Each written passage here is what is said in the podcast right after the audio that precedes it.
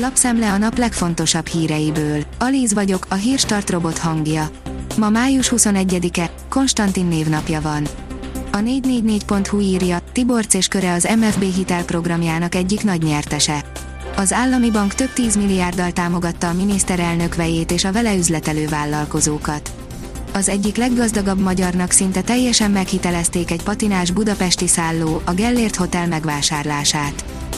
A vezes oldalon olvasható, hogy F1 mindenkit meglepett a Ferrari tempója. A riválisokat, de még a Ferrari versenyzőit is váratlanul érte a Maranellói a kiemelkedő tempója a Forma 1-es monakói díj csütörtöki napján. Az ATV szerint minden tartalékát felélte a P-mobil énekese. Ha arra gondolok, mikor játszhatunk már végre közönség előtt, törnizúzni tudnék a tehetetlenségtől, úgy érzem, mintha börtönben lennék, meséli kilátástalanságáról a zenész. A növekedés kérdezi, meddig erősödhet még a forint. Milyen szinteken alakulhat az euró-forint árfolyama nyári hónapokban és az év végén? Melyek az árfolyamot befolyásoló legfontosabb kockázatok? Erről kérdeztük a KNH és a Raiffeisen Bank vezető elemzőit. A kitekintő oldalon olvasható, hogy már minden jelentkezőt beoltanak Ausztriában. Wolfgang Mückstein egészségügyi miniszter közölte, hetente 400-500 ezer vakcina érkezik az országba, és naponta már 60-70 ezer vakcinát oltanak el. A magyar mezőgazdaság írja, ne bántsa, inkább segítse a darazsakat. A Biological Reviews című szaklapban megjelent új tanulmányból kiderült, hogy ezek a bosszantó rovarok igen hasznosak az emberiség számára is. Közel egy év után hajtottak végre újra halálos ítéletet Texasban, írja a hiradó.hu. Az elítélt ügyvédje szerint az ítélet meghozatalában a férfi bőrszíne is szerepet játszott. Ott épül sok lakás és áruház, ahová itthon vándorol a magyar, írja a privát bankár. Tavaly is folytatódott az ország billenése nyugatra és középre, legalábbis ami a belső vándorlást illeti. A Covid ugyan kicsi lassította ezt a folyamatot, de Közép-Magyarországon és a Dunántúl néhány megyéjében is több ezerrel nőtt a lakosság létszáma.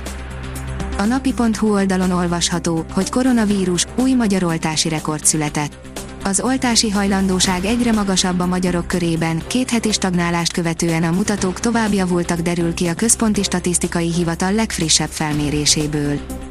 Azaz én pénzem oldalon olvasható, hogy a pénzpiac már beárazta a kamatemelést miközben a jegybanki alapkamat még mindig 0,6%, a hitelesek terhét sokkal inkább meghatározó bankközi kamatláb az utóbbi napokban határozottan felszállt.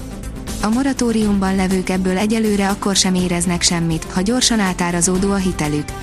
Nem lesz ez azonban mindig így. A vg.hu szerint hatalmas a kereslet a vendéglátósok iránt, megugrottak a fizetések is. Van, aki szerint két-három évbe is telhet, míg a szektor a járvány előtti szinten tud működni, a képzett munkaerőt pedig elsősorban béremelésekkel próbálják visszacsábítani.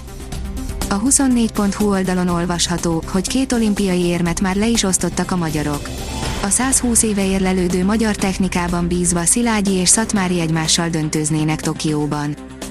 A vezes oldalon olvasható, hogy F1 nincs pénze a tesztre a Mercedesnek a Mercedes úgy döntött, hogy pénzügyi okokból kihagyják a Pirelli 18 szolos abroncsainak tesztjét. A kiderül oldalon olvasható, hogy a hét legszebb napja következik. Hosszú ideje várunk egy kis jó időre. Pénteken már nem kell esőre készülnünk és több órára kisüt a nap is. Nem tart azonban sokáig a nyugalmasabb idő, szombaton újabb frontrendszer éri el hazánkat. A Hírstart friss lapszemléjét hallotta. Ha még több hírt szeretne hallani, kérjük, látogassa meg a podcast.hírstart.hu oldalunkat, vagy keressen minket a Spotify csatornánkon. Az elhangzott hírek teljes terjedelemben elérhetőek weboldalunkon is. Ha weboldalunkon hallgat minket, az egyel korábbi adás lejátszása automatikusan elindul. Beállíthatja, hogy az összes korábbi adás, vagy csak az aktuális tematika hírei következzenek. Köszönjük, hogy minket hallgatott!